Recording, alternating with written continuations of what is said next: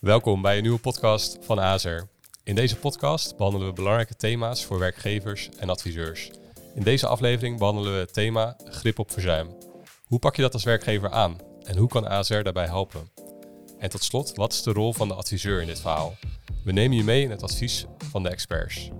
Mijn naam is Maarten Hermans. Ik ben content marketeer bij het inkomenbedrijf van ASR en de host van deze podcast. Naast mij in de studio zitten mijn twee gasten van vandaag, Astrid Wolswijk en Frederik Tuininga. Welkom. Dank je. Dankjewel. Voordat we beginnen, Astrid en Frederik, zouden jullie jezelf even kort voor willen stellen? Ja, mijn naam is Astrid Wolswijk. Ik ben consultant en trainer bij reïntegratie en diensten van ASR. En ik adviseer bedrijven over inzetbaarheid, over gezondheid, vitaliteit en verzuim. En naast advies en onderzoek verzorg ik ook trainingen voor zowel management als werknemers. En mijn doel is om organisaties en de medewerkers in beweging te brengen en hun uh, eigen regie op vitaliteit en gezondheid te laten nemen. Mooi. Ja, ik ben uh, Freek Tuiniga, ik ben eveneens consultant en trainer en ik werk samen met Astrid uh, in het team Consultants Duurzame Zetbaarheid van de ASR Integratie en Diensten. En onze kracht is dat uh, ja, en ieder eigenlijk een bepaalde specialisatie heeft, waardoor we de markt breed kunnen bedienen. Mijn achtergrond is dat ik ruim 20 jaar ervaring heb in advies op verzuim en sociale zekerheid. Ik ben registerarbeidskundige en adviseur duurzame zetbaarheid. En mijn vakgebied is met name de MKB'er. Ja, dank beiden. We gaan in gesprek over hoe je als werkgever meer grip kunt krijgen op verzuim bij bij je medewerkers. Uh, waarom is het belangrijk om als werkgever meer inzicht te krijgen in dat verzuim? Nou, omdat het eigenlijk op twee manieren een enorme wond kan creëren binnen je organisatie. En, en de eerste, en die spreekt heel veel MKB's natuurlijk direct aan, is het financiële aspect. Uh, uh, verzuim is niet alleen dat iemand ziek is en dat er een, een loon door moet worden betaald. Maar het heeft effect ook op uh, bijvoorbeeld capaciteitsproblemen. Je hebt vervangingskosten. Bepaalde, een, noem een voorbeeld, transportbedrijf. Als een vrachtwagen stilstaat, ja, dan is dat een enorme financiële impact. De tweede wond, en die wordt wel eens onderschat, het heeft ook impact op gewoon de werknemers zelf. als iemand er niet is, betekent dat een ander het werk moet overnemen. En soms beland je zelf in een visueuze cirkel dat het ene probleem leidt tot een ander probleem. En daarom is het zo belangrijk dat je wel inzicht hebt in het verzuim. En hoe krijg je dan meer inzicht in je verzuim? Hoe pak je dat aan? Nou, uh, inkoper is natuurlijk een, een, een, goed ingerichte verzuimadministratie. Dus, dus leg meldingen wel vast. Uh, al is maar dat het voor jou belangrijke managementinformatie is. en ik zie daar wel heel veel verschillen in. het is het meest zuivere om echt te kijken van hoeveel werkbare dagen heb je. En wat zie je als het gaat om uitgevallen verzuimdagen. En dan, heb je ook, dan kun je ook de vertaalslag maken wat het echt aan indirecte kosten met zich meebrengt. En ja, die rekensom, je, er zijn tools om dat te berekenen, maar je kunt eigenlijk wel heel simpel zeggen, uh, een 1% verzuim is 2 tot 3 maal uh, extra indirecte kosten. Ja, en dat is soms wel best wel schrikken. Ja, dat kan ik me voorstellen. Eh, en je wilt denk ik ook wel weten, wat zit er achter dat verzuim qua oorzaken? Uh, hoe krijg je daar meer uh, zicht op? Ja, kortste klap is natuurlijk het contact wat je hebt met een, een arboarts die toch bepaalde zaken kan aangeven wat, waar, waardoor er verzuim is. een stukje mentaal of is het fysiek. je hebt geen inzicht in de medische situatie van de werknemer. Uh, maar de meeste werknemers die zullen wel aangeven wat er aan de hand is. Ook al hoeven ze dat niet te doen, heb je goede verstandhouding met je werknemers, dan zullen ze het ook wel aangeven waar ze tegenaan lopen. En anders heb je eigenlijk wel een probleem als je daar niet achter komt. Dank je. Uh, Astrid, we bespraken net al verschillende soorten verzuim en oorzaken hiervan. Uh, welke soorten kom jij in jouw werk het meeste tegen? Nou, het verzuim dat ik het meeste tegenkom, dat is het grijze verzuim. En dat is het verzuim waarbij de een zich wel ziek meldt en de ander niet. En uh, nou, vaak heeft dat te maken met andere factoren. Denk je bij een privéomstandigheden. Maar het kan ook zijn dat iemand onvrede heeft met het werk. Dat er conflicten zijn met collega's. Dat je niet op de juiste plek zit. Of dat je gebrek hebt aan motivatie of aan werkplezier. En als leidinggevende of als organisatie kun je op dat verzuim kun je sturen. Daar kun je de regie op nemen. En, uh, en daarmee dat verzuim verminderen. En uh, nou, wat daarbij van belang is, het uh, voeren van de dialoog, het goede gesprek, het achterhalen van oorzaken, weten wat er speelt bij je werknemer. Um, nou, en uiteindelijk gaat het ook om oprechte uh, aandacht en interesse voor de ander, voor de werknemer. Lijkt me belangrijk inderdaad. Uh, en juist in deze tijd van vaker op afstand werken, hoor je ook steeds vaker over roze verzuim. Uh, wat is dat? En is, dat ook een risico? Ja, roze verzuim, dat is het niet geregistreerde verzuim. En dat betekent dat de werknemer wel aanwezig is, maar hij is verminderd productief. En daarom wordt het ook wel presenteïsme genoemd. En dit uh, presenteïsme, het roze verzuim dus, dat kun je verdelen in twee categorieën. De ene categorie is dat uh, de, de, werknemer wel op het werk komt, um, ondanks dat hij gezondheidsproblemen heeft. En um, dus hij komt gewoon wel werken. En de tweede categorie heb je de mensen die niet meer op de juiste plek zitten en daardoor onderpresteren. En um, nou, het resultaat is in beide gevallen eigenlijk hetzelfde, want de werknemer die presteert niet optimaal. En uit onderzoek blijkt dat de eerste categorie, dus de medewerker die wel doorwerkt terwijl die eigenlijk ziek is, dat die categorie is toegenomen tijdens coronatijd. En dat zal ook de reden zijn waarschijnlijk dat dat vaker voorkomt. Of dat je het, dat je het nu vaker hoort in ieder geval. Ja. Oké. En omdat, uh, nou ja, om het roze verzuim te herkennen, is het belangrijk om goed in contact te blijven met je medewerker. En te zorgen voor een open cultuur, waarin uh, nou, dit soort dingen besproken kunnen worden. Het is belangrijk om verzuim terug te dringen, maar wij vinden wel dat als je echt ziek bent, dat je ook niet moet komen werken, want dat is ook niet goed. Nee, duidelijk.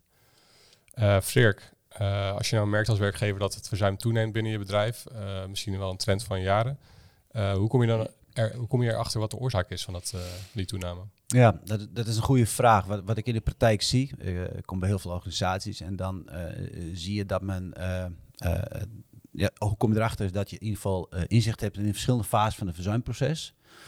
En de valkuil die ik heel vaak zie, is dat men heel erg focust op het proces wat gebeurt er na de ziekmelding. En probeert dan te achterhalen wat is, er, wat is er aan de hand en we gaan proberen om het te herstellen. Dus ik zeg, het is al kapot. Uh, en dan gaat men kijken met, uh, met de arbeidsarts, uh, case manager, interventies, wat gaan we eraan doen. En het zijn absoluut goede zaken om op te pakken. Maar wat misschien nog belangrijker is, ja, hoe is het uiteindelijk tot stand gekomen? Hoe komt het dat iemand zich dus schijnbaar ziek meldt? En, en als het had zo net over roze verzuim, ja, ik noem het ook wel eens bijvoorbeeld het beeldschermstaar-syndroom. Ik sta naar een beeldscherm, maar er gebeurt, gebeurt helemaal niks.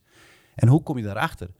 En die verminderde inzetbaarheid, ja, dat, daar zul je echt heel scherp op moeten zijn. En dat is best wel een uitdaging. En je zult dus heel goed in dialoog moeten gaan met je mensen. En proberen ook uh, uh, uh, mensen uit te dagen om aan te geven waar ze tegenaan lopen. En niet te laten wachten tot iemand echt gaat uitvallen. Dat is een hele belangrijke. Ja, juist die dialoog. Um, als je dan wat meer kijkt naar het formele gedeelte, naar, naar een verzuimbeleid. bedrijven leggen vaak hun afspraken rondom verzuim vast in zo'n verzuimbeleid. Uh, Astrid, wat zijn dan ingrediënten voor een goed verzuimbeleid? Um, nou, ik vind dat een goed verzuimbeleid uh, start bij een, uh, bij een visie op verzuim. Dat is eigenlijk de basis van je verzuimbeleid. En nou, wij bij ASR Reintegratie en Diensten, wij werken vanuit de visie dat de leidinggevende en de werknemer samen verantwoordelijk zijn voor verzuim en voor de verzuimaanpak. En alle anderen daaromheen, uh, de HR-manager, de arbo-arts, de arbodienst, interventies die ingezet worden, een arbeidsdeskundige, noem maar op, die zijn daaraan ondersteunend. En het, uh, nou, uiteindelijk gaat het erom dat iedereen zijn rol pakt. Hè? Dat je weet wat je taken zijn, wat je verantwoordelijkheden zijn. Dat iedereen dus weet uh, welke rol die heeft in het proces. En dat moet je goed vastleggen in het verzuimbeleid. Maar wat mij betreft kan dat verzuimbeleid wel heel kort en krachtig zijn. Want uh, je kunt alles heel mooi op papier zetten, maar het gaat er uiteindelijk om om op de juiste manier te handelen. En dat betekent um, het voeren van de dialoog, uh, de inzetbaarheid voorop stellen, kijken naar de mogelijkheden die er wel zijn en uh, samen met de werknemer zoeken naar oplossingen. Ja, Astrid, je had het over inderdaad kort en krachtig. ik, ik, een voorbeeldje her, um, om te noemen. Ik ben bij een organisatie geweest, die had een verzuimprotocol van bijna 24 kantjes. Daar stond echt ontzettend veel in. Dus ik stelde ook de vraag van, hey, wie is hier de financial officer? En dan keken ze me raar aan. Ja, die hebben we hier niet. Ik zei, ja, zeker heb je die hier, want daar moet de ziekmelding naartoe. En bleek gewoon dat ze gewoon een protocol hadden gekopieerd en dat hadden ze in een personeelshandboek gestopt. dus ja, uh, doe, doe, het, doe het wat Agnes aangeeft. Denk eens goed na van wat is jullie wat je visie. En, en ga eerst met elkaar in gesprek, wat verwacht je van elkaar? En ga dan stap voor stap ook eerlijk uh, uh, uitschrijven, hoe gaat het binnen onze organisatie? Dus bij wie meld ik muziek? is dat consistent of gebruik ik WhatsApp? Of, of doe ik het af met een mailtje? En is er een goede follow-up? En wees eerlijk en ga dan kijken van oké, maar waar kan het dan eventueel beter? Dus wees ook eerlijk naar jezelf. Maar ga geen uh, overbodige informatie aan werknemers sturen. Hou het lekker op een visitekaartje, is, is meer dan genoeg. En dat de leidinggevende en de HR-mensen wat meer weten, dat is prima. Maar dat is relevant voor hun. Eigenlijk maakt het, maakt het eenvoudig voor je, voor je medewerkers. Absoluut, ja. Oké. Eh, we hebben nu besproken hoe je inzicht in je verzuim krijgt en uh, wat mogelijke oorzaken zijn. Als volgende stap wil je als werkgever graag verzuim voorkomen. Het allerliefst. Uh, hoe kun je als werkgever dreigend verzuim signaleren bij je werknemers, uh, Astrid? Nou, dat kun je op verschillende manieren. Ik uh, geef uh, verzuimtrainingen en daar maak ik wel eens gebruik van het signalenspel. En uh, in deze oefening staan we dan stil bij signalen die kunnen duiden op werkdruk en werkstress. Die komt van de site van Foyon, dat is het Arbeids- en Organisatiefonds van het uh, voortgezet onderwijs. Die hebben een hele leuke site waar, uh, die heet Voortgezet Werkplezier. En er staan dus allerlei oefeningen op die je als team kunt doen met elkaar. En nou ja, die je ook dus in trainingen kan gebruiken over werkplezier en over werkstress en werkdruk. Nou, als het dan gaat over die uh, signalen van werkdruk, dan um, nou, zijn er verschillende. Je hebt emotionele signalen, psychische signalen. Kunnen um, signalen zijn die fysiek van aard zijn, maar ook in gedrag. En als je nou die signalen herkent, of dat nou uh, collega's onderling zijn die daar met elkaar over in gesprek gaan, of, uh, of de werknemer, dan, of de, de leidinggevende, dan is het goed om daar gewoon om daar met elkaar over in gesprek te gaan. Um, en nou, wij noemen dat dan het preventieve gesprek wat, ge, wat gevoerd wordt. En daarnaast kun je natuurlijk ook onderzoek doen naar werkbeleving en werkvermogen. En hiervoor hebben wij uh, de vitaliteitsscan ontwikkeld. En daar kom ik uh, straks graag nog even op terug. Mooi. Ja. Ja, nou ja, het, het, het, het, het, uh, het mentale, dat is natuurlijk wel een belangrijk onderdeel. Hè. Dat zien we helaas in Nederland, dat dat wel de grootste oorzaak van verzuim is. En je hebt natuurlijk ook uitval als het gaat om fysiek. Uh, daar kun je ook wel iets aan doen. Je kunt bijvoorbeeld daar onderzoek naar doen. Uh, uh, onlangs bij een organisatie geweest, heeft een arbeidsdeskundige analyse uitgevoerd, waarbij ze fysiek werk in categorieën hebben ingedeeld. En het voordeel daarvan was, is dat als iemand zich een minder fysiek sterk voelt, dat hij misschien op een lichte categorie werk inzetbaar is. Of zorg ervoor dat iemand niet volledig in de zwaarste categorieën zit. Dus dat zijn ook allemaal dingen om het uh, uh, eventueel te kunnen beïnvloeden. Maar het, het is toch wel het element van uh, ken je een werknemer en waardoor is, is hij metaal misschien overbelast? Hè? Zijn dat bijvoorbeeld geldproblemen? Het is ook gebleken dat 9 van de 10 werknemers durft het niet aan te, geven dat ze daar problemen mee hebben. En als dan maar een derde van de werkgevers er iets aan doet, ja, dan zien, zie ik wel een probleem ontstaan.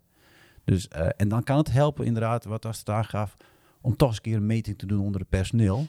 Om te kijken van ja, maar waar lopen ze tegenaan? En dan is het anoniem, heb je nog niet per persoon, maar je hebt al wel een, een zeg maar een, een, rode stoplicht waar je denkt van oké, hier moet ik echt iets mee doen. Ja. Oké. En wat als het aangaf, zo'n vitaliteitsscan, uh, is, is die ook geschikt voor het MKB? Zeker, zeker. Uh, er zijn natuurlijk al jarenlang zijn er uh, heel veel onderzoeken en scans die met name bij hele grote organisaties worden ingezet. Maar ASR heeft daar speciaal een, een, scan ontwikkeld voor de MKB'er.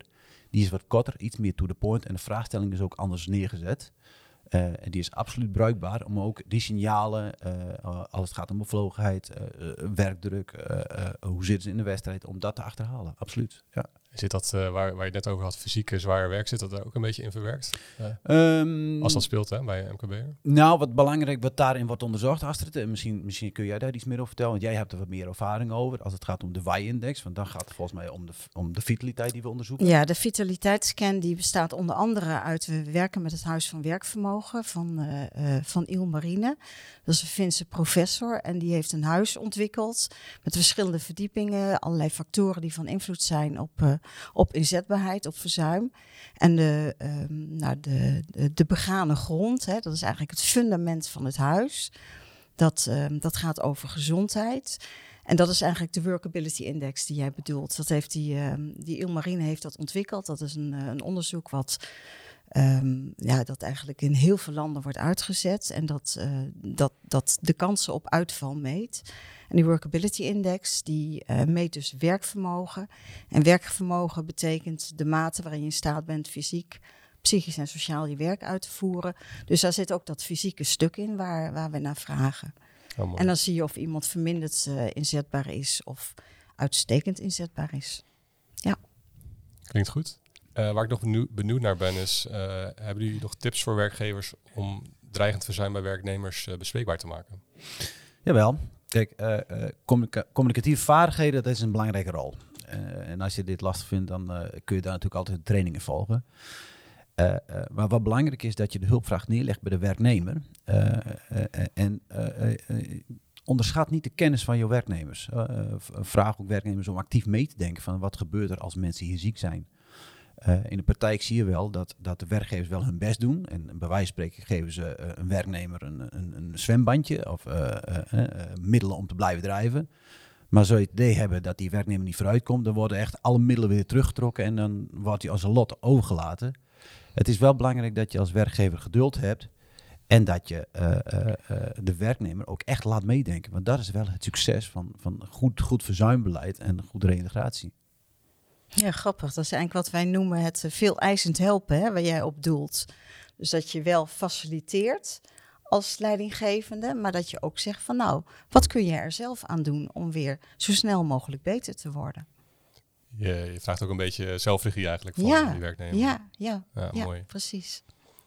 En eh, in de praktijk, welke valkuilen zien jullie bij werkgevers in het eh, omgaan met verzuim?